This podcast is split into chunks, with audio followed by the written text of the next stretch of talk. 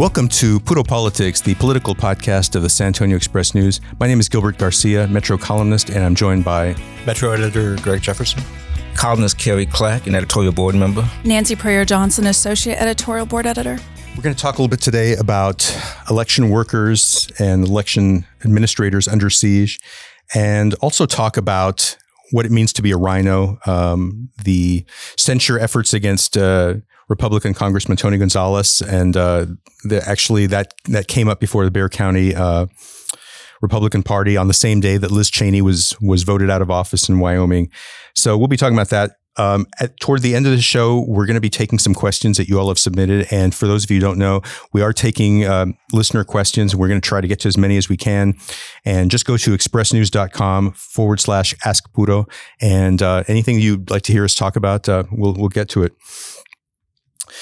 last week the story broke. Um, it was in the Fredericksburg paper um, that Gillespie County, which is about an hour northwest of San Antonio, basically has no elections office anymore. The elections administrator, uh, uh, Anissa Herrera, and her staff have all left, and she hasn't talked a lot about it. She did tell the paper that uh, she had been subjected to death threats and stalking since the 2020 election. This is a county that that Donald Trump carried with 79% of the vote in 2020. But she was, and there were some stories at the time, she was getting hounded by Republicans in the county who were, you know, upset about either about fraud or, or whatever. Just they had concerns. And um, this is a story that's bigger than Gillespie County. The New York Times has now written about this issue because we have seen since the 2020 election uh, just an increase in uh, harassment of elections officials. And it's a tough job under the best conditions. It's a high pressure job. You're dealing, you know, the, the stakes are very high and, um, it's become, I think, really, really difficult. And I think I'm, I'm concerned about whether, you know, we're going to be able to have people doing these jobs and without having to, to fear that they're going to be, um, facing threats going forward. Um, you know, Cary, what what are your? I, should also say that Jackie Callanen, the Bexar County uh, elections administrator, she's been pretty reluctant to talk too much about it, understandably, because you don't really want to talk too much about everything that, that you've been your office has been subjected to. But it's clear that they've also, uh, you know, they've also faced some of these issues. What do you make of it? It's it's part of of uh, where we are as a nation today, and the easiness, just the the mindset where if anything doesn't go our way or if we suspect anything that's wrong, we are going to threaten someone with violence. And with the whole deal with election workers, as you said, this is this is going on across the nation. And uh, during the January 6th committee, uh, Miss Miss Ruby and her daughter Shaye, they became the faces of intimidated election workers, where people are coming to their door threatening to kill them, and and it it it it, it makes it's it's never right to intimidate or threaten anyone, but this is happening again because of a lie. I have to say, of all the things that, that Donald Trump has done, and there there there are some egregious things he's done since he, he got into uh, into politics, but the story um, of Shaye Moss and Ruby Freeman, mm. mother daughter who worked in Atlanta. Were they were working late hours because they were asked to conti- keep counting the ballot. They took the ballots out of ballot containers because they were asked to because there was a lot of national interest in what's the vote count in, in Georgia. They were doing their job. They had they had people, as you said, people coming to their house. I think uh, I think it was Ruby Freeman. I think is the, is the mother had was advised by the FBI to leave her home. She left her home for two months and Donald Trump was putting their names out there, and his supporters were putting their names out there. And again, I, you, people can argue with what's the most egregious thing he's done. That's the thing that I, I tend to get the angriest about when I think about people, hardworking elections workers, fearing for their lives, and a president, or I guess he was a former president, by as this story went on, is is is fueling this. Uh, it's unbelievable to me. Were you going to say something, Craig? Well, yeah. I mean, one question I have about this, both in Gillespie County and the threats that uh, Jackie Callanen, the Bexar County elections administrator, that she's faced, who's investigating this? I mean, you know, it, we have. Uh, I think we still under, live under rule of law, and you know, making uh, making death threats runs afoul of that law. So, who's investigating this? Because it seems like the feds, the Justice Department would have have an interest in pursuing people who are making death threats against election workers. And you know, when Scott Huddleston, the reporter who wrote the story on Jackie, and I, uh, this was you know in conjunction with your column last week on threats she was facing, he checked with the Bexar County Sheriff's Office uh, about whether they had any open investigations into these threats, and nobody had reported the threats to the sheriff's office. Why not? I mean, that's my question. Like, who's who's doing something about these threats?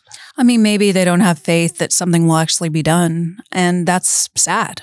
You know that they think nothing no one will answer for this. There will be no consequences. And I think that that is also reflective of what's happening in our, in our society.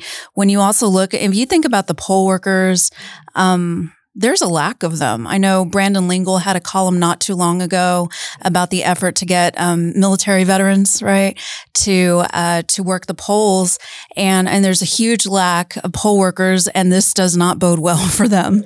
I mean, who would want to do it, right? And we're talking usually about older people, and of course they'd be more vulnerable to these kind of attacks. Right. I mean, you do have. I mean, Jackie Callanen is a county employee, and you know, it, it's not only her. I mean, she's uh, her office at large is taking threats. I mean, this is an arm of county government. I mean, yeah. if, if they can't press an investigation, I'm not sure who can. I mean, I understand individual, you know, volunteers, poll workers being uh, concerned or thinking that an investigation wouldn't really turn anything up. It's different when you're talking about a kind of a government. I think that's absolutely true. I, I, I don't know the answer to that. I think it's a great question. I think that everybody who who read about Gillespie County had the same question. Like, well, where's where's you know where's the legal investigation into this?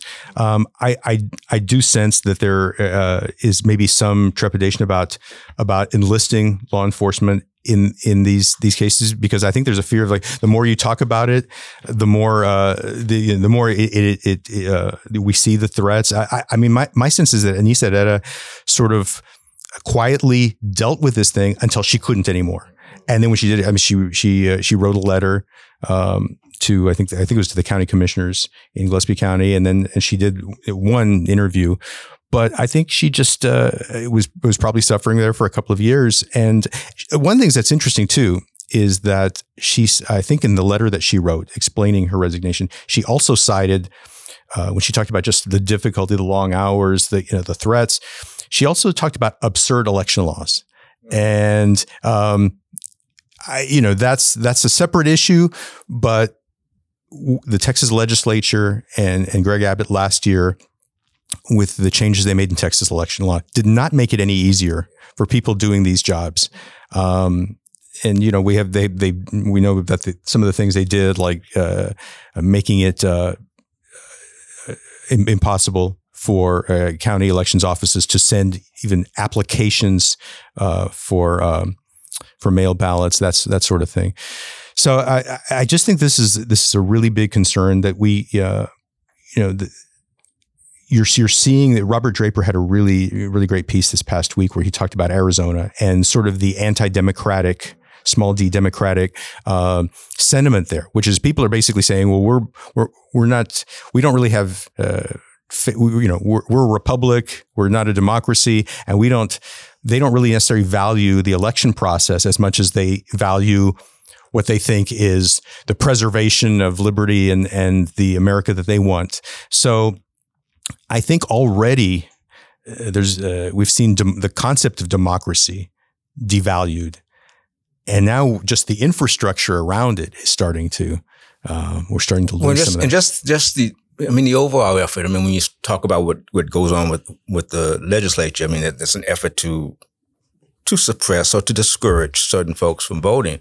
But then what, when you have these threats of violence at the polls, I mean, November, what's going to happen come November is that because people are aware of all these groups and all these different uh, threats, you're going to have folks from the other side who say, okay, then, then, then we need to be there. We need to be there to protect folks. And, you know, yeah, it, it, it, it looks it, it, looks like it could be some some violent stuff happening at the election at the polls on, in November. Unnecessarily so. Yeah, that's the biggest concern. I mean, I know in Gillespie County, they are, there was a story, I believe, on Texas Public Radio this morning uh, that they are trying to um, just go ahead and train the, the workers who are left. And the concern is that there have been so many changes in election law that they're having to catch everybody up.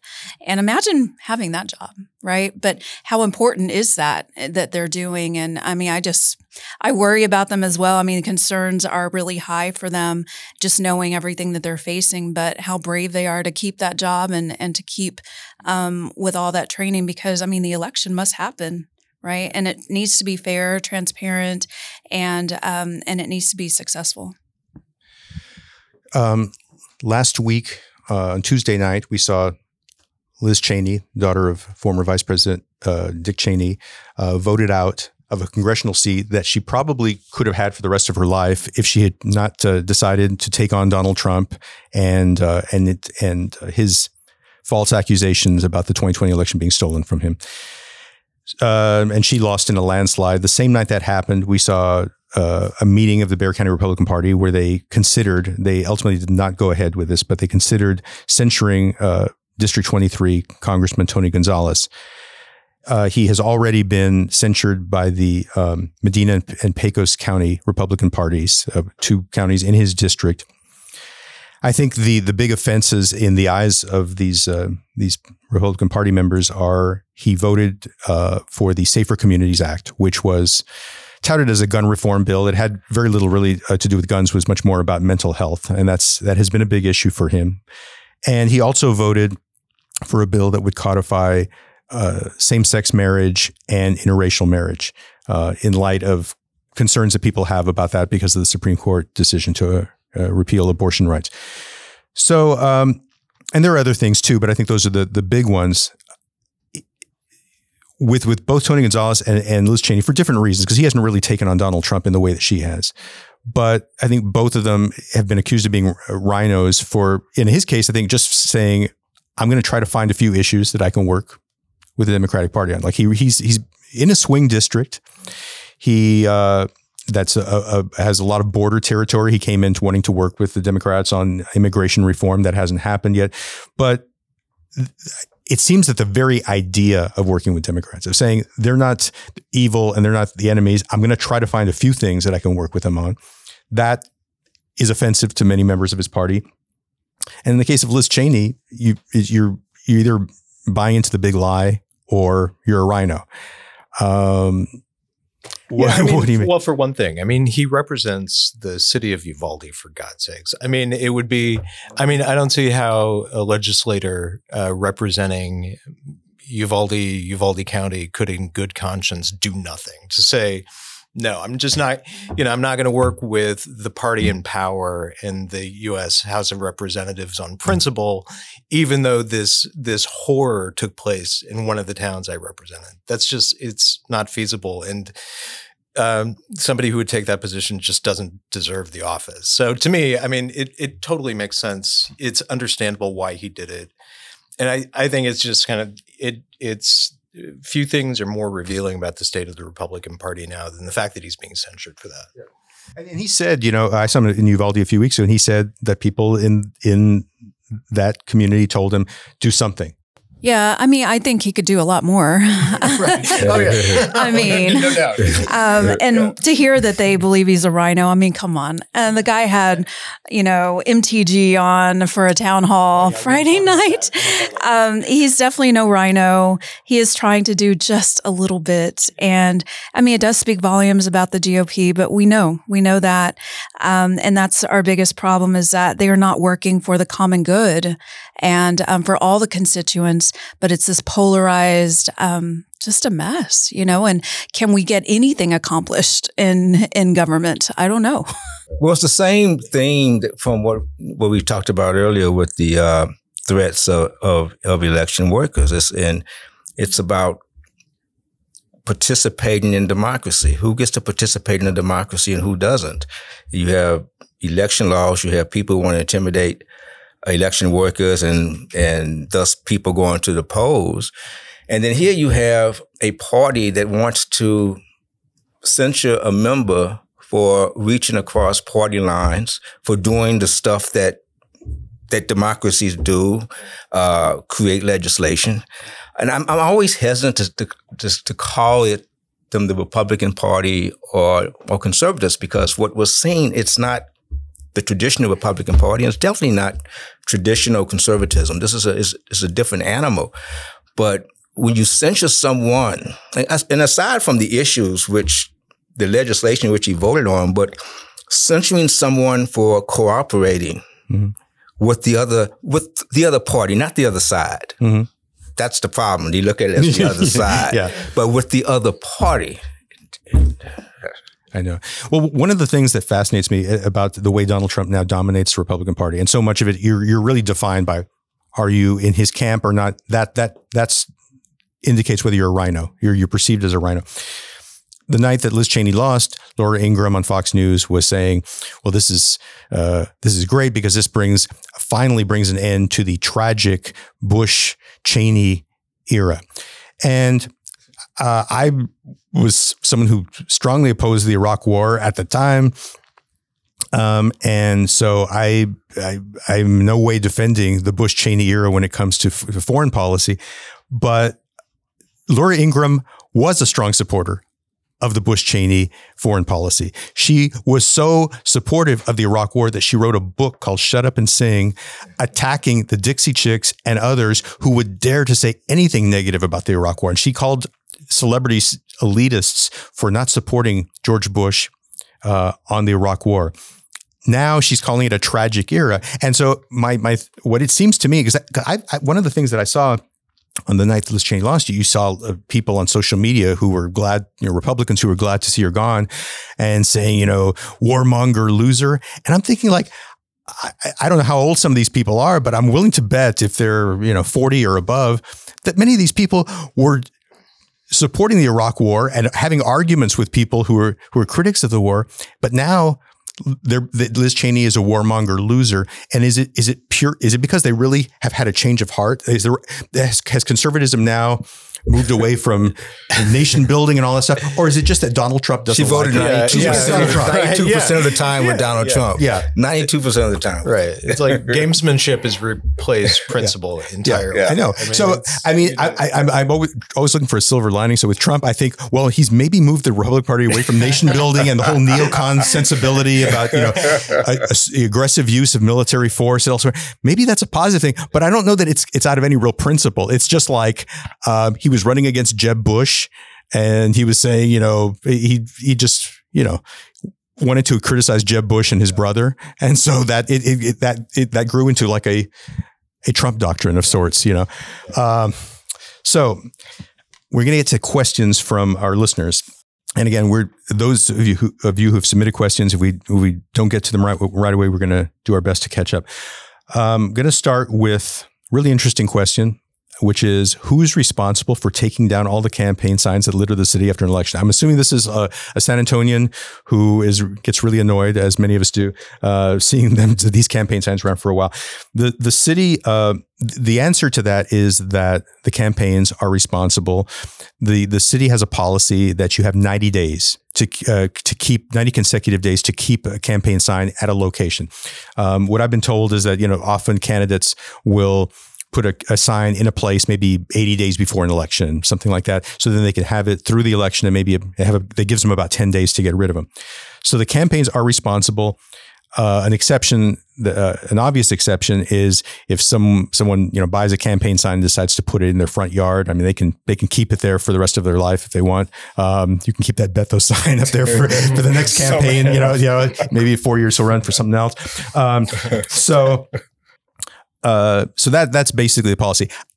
I'm willing to uh, are fairly certain that there are campaigns that are not complying with this. I is that the sense you get just from oh, driving around oh, town? Yeah, yeah, oh yeah, definitely. I, I think I've seen uh, I've I've seen, and I can't. I wish I could remember who the candidate was. I think I've seen uh, election signs from two cycles ago, like two, Yeah. two elections Yeah. ago. Yeah. I mean, it's, right, yeah. It's Yeah. like, didn't they lose? That's right. It's always, Yeah. the, it's always the It's loser. like, uh, you know? it's like Phil Hardberger's Right, not on yeah. ballot. What's going Yeah. on? Come on. I mean, you know, the winners seem to do okay. Like they go out, hey, I won. I'm feeling generous, open handed, so I'm going to go pick up all my signs. Everybody else is just bitter. So, I wanted to, uh, the uh, next question. What is the most plausible path to victory for Beto in the race for governor? Uh, he might want to listen in on to this week's podcast. He might, this might be helpful to him. Uh, Cary, I'm going to go to you. What do you think?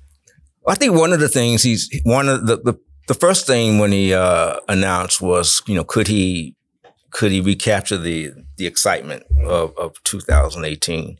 He's done that, and he's done that with help from other you know circumstances like Uvalde and and uh, Governor Abbott's performance. But the other thing, and the Washington Post just had a story on this yesterday, is the way his outreach into rural communities, which he spoke with, he spoke about earlier this year when he met with, met with the editorial board.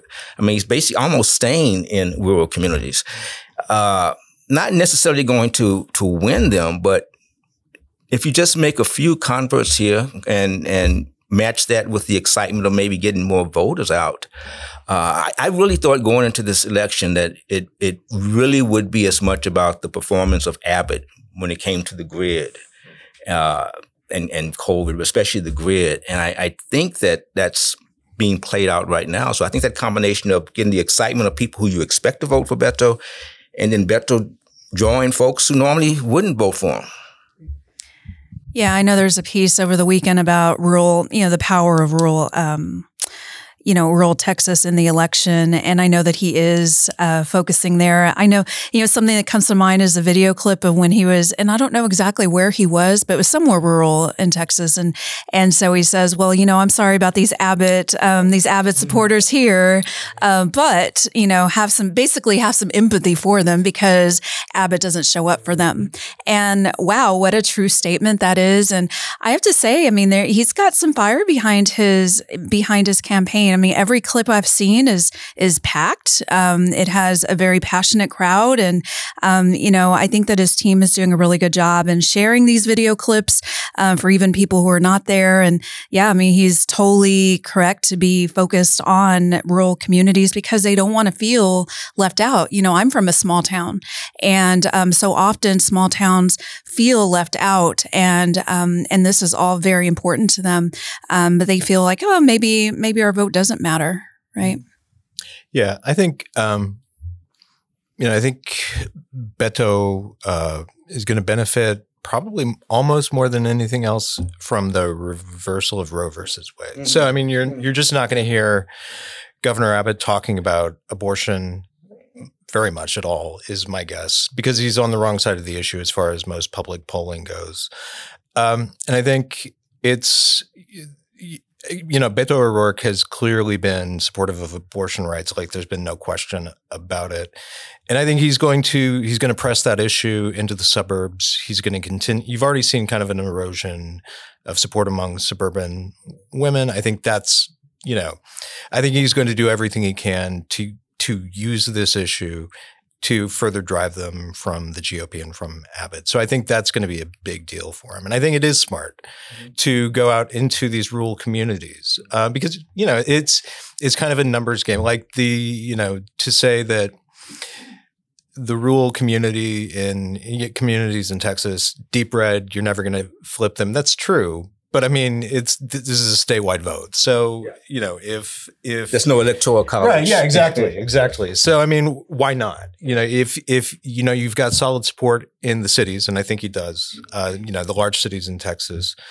You know, you're making headway in the suburbs. Like, why wouldn't you go talk to to people out in the country and generate whatever? You, you know, Abbott's still going to win out in the hinterland. He's going to win but maybe maybe not by as much, and that that could be significant, I think, for for O'Rourke. I, I think the optics too, regardless of how many votes he actually flips there, the optics of saying, I'm going into these communities, I'm going to be the governor for everybody, and I'm not afraid to go into these communities, and I'm, I'll take on uh, questions and criticism from those areas. And it's it's a stark contrast to Greg Abbott, who you know, he doesn't he, he doesn't like to be in, in situations where he doesn't have a friendly crowd. I mean, even even kind of shied away from the Republican state convention because he wasn't sure he was going to get a friendly crowd. So um, yeah, I think that one of the things that that I think with, with, Beto is, I think he he will do well in the cities. Um, uh, I think he is making inroads in suburbs, which Democrats are generally doing in Texas anyway. A concern for him, I, I would think, would be from the polling I've seen, his plurality among Latino voters is is pretty thin, and I this is a challenge Democrats are facing. Republicans are saying, you know, you've you've been taking votes from from us in the in the suburbs. We're gonna we're gonna try to counteract that in the in the valley and in other communities that are heavily Latino. And so, uh, you know, he's obviously he's only got a couple of months. I don't. It's debatable how much he can do, but I think he really has to make a push in the valley. This is a natural Democratic stronghold that has uh, been a little less strong recently, and if he can, uh, if he underperforms there, I mean, I think that's gonna that's gonna be a problem for him. And, and I've, I've, said it before, so I'll go on record as here now. I, I think he'll win. I think he can win this thing. I, I and I. Uh, for all the reasons that we've that we've we've talked about, and I really do believe that there's there's that when people go to the polls, they really are looking more at Abbott and his response to a lot of things than just. I mean, another thing that, that, that work has going for him is that he's a bit more a bit looks a bit more mature this this time around. I mean, it's still the he doesn't give the he doesn't still doesn't give a structured speech, and he still does you know the sweaty arms and everything. I mean, that, but that's his thing. But I think that I think and the that profanity and the profanity. you have to mention the profanity. Which, was, which, was, which was interesting about the the, the, the, the scenario, the uh, story that Nancy told. That came like a few days after it, and it was so much better, you know, because you could only do that thing one time, what he did. Yeah, yeah, yeah. Uh, but I, I, I, I, I think he can win this thing. Yeah. I think if he mobilizes the women, like you said, Greg, I mean, yeah. that is a huge issue. Yeah. That's, that is a major key. And women have, I mean, so much power, right? And mm. you see the groups, you know, um, what is it? The Moms Against Abbott, mm. um, you know, their commercials and their uh, social media presence is huge. Um, teachers, I feel like that is a huge, huge market. And, and I do see he talks a lot about education and has a lot of big ideas and how to change things for education and, and being a former teacher. I mean, that is absolutely needed um, now more than ever. You know, I mean, when you see how COVID devastated education and and then you know Uvalde school shootings and everything else. I mean, just compare right and compare. Just look at what Abbott has done about that so far. Um, I think also young voters. I think um, Beto definitely speaks to young voters in a way that Abbott doesn't, and it's just a matter of continuing um, for Beto to focus on the women, the Latinos, and the um, and the young people. Our final question is for all of us: Who would be a dream guest for the podcast? Start with you, Greg. You start with me. Yeah, I'm a, I always I hate these questions because like inevitably like who I would want to have on is like I would have Jello Biafra the ah, lead singer of that, Dead Kennedys. He'd okay. be great. Uh, however, yeah, you kind of uh, threw me a curveball there, but well, that's good. that's because that's I would not actually ask for him as a dream guest for this podcast. Uh, so I don't know. Like I would pick uh, Ted Cruz. Mm-hmm. Hold on, hold on. Big caveat: only if he's hooked up to a lie detector. no, really, wouldn't that be fun? Yeah, I mean that would be that would be uh, awesome. We're gonna work on that one. yeah. Okay, Cary. Well, see, I, I I go the way that Greg does, and and and I go with I go with with with the young lady that, that Nancy saw in concert a couple of weeks ago, Alicia Keys. So ah, I, there's no there's no second choice. oh, hold on, we can't do that. Then I'm going back. I'm, well, going, okay. back, I'm going back to Jello. Yeah. I do second Alicia Keys, um, and this is you know Elizabeth Warren would be one of my dream guests. I think I you know there's no time that I've ever heard her speak that I'm just not like wow applauding in my living room. or my car if I'm listening to a podcast or something. I mean, she's uh, just strong, and um, and I think she could have made a lot of difference for us, right? And she is still making a difference. But um, you know, I, am a big fan of hers. Um, and I mean, as far as Texas, I would say hear more from Beto. I think I know he's met with us, and um, and we hear from him a lot. But I think he'd be a great guest to have as well. Well, as long as we're doing a blue sky thing, because I think that's where we're kind of going with. Uh, and in the spirit of, of uh, Cary of yours, I mean, someone who was who toured with Alicia Keys in 2004 and a Texan, Beyonce. Oh yeah. Um, you know, we know. I know she's. You know, she wore a Beto cap. I think at the end of the, the final day of the 2018 Senate race. But there's a lot about her her political views Yeah. that we we can maybe surmise, Yeah. but we really don't know because she hasn't maybe talked in detail. That'd be fascinating. Um, maybe slightly more realistic, maybe not even that much more realistic. Um, you know, Governor Abbott, I think he he does he is not accessible as Nancy talked about. Um, he tends to only if he's going to deal with the media, it's going to be friendly media.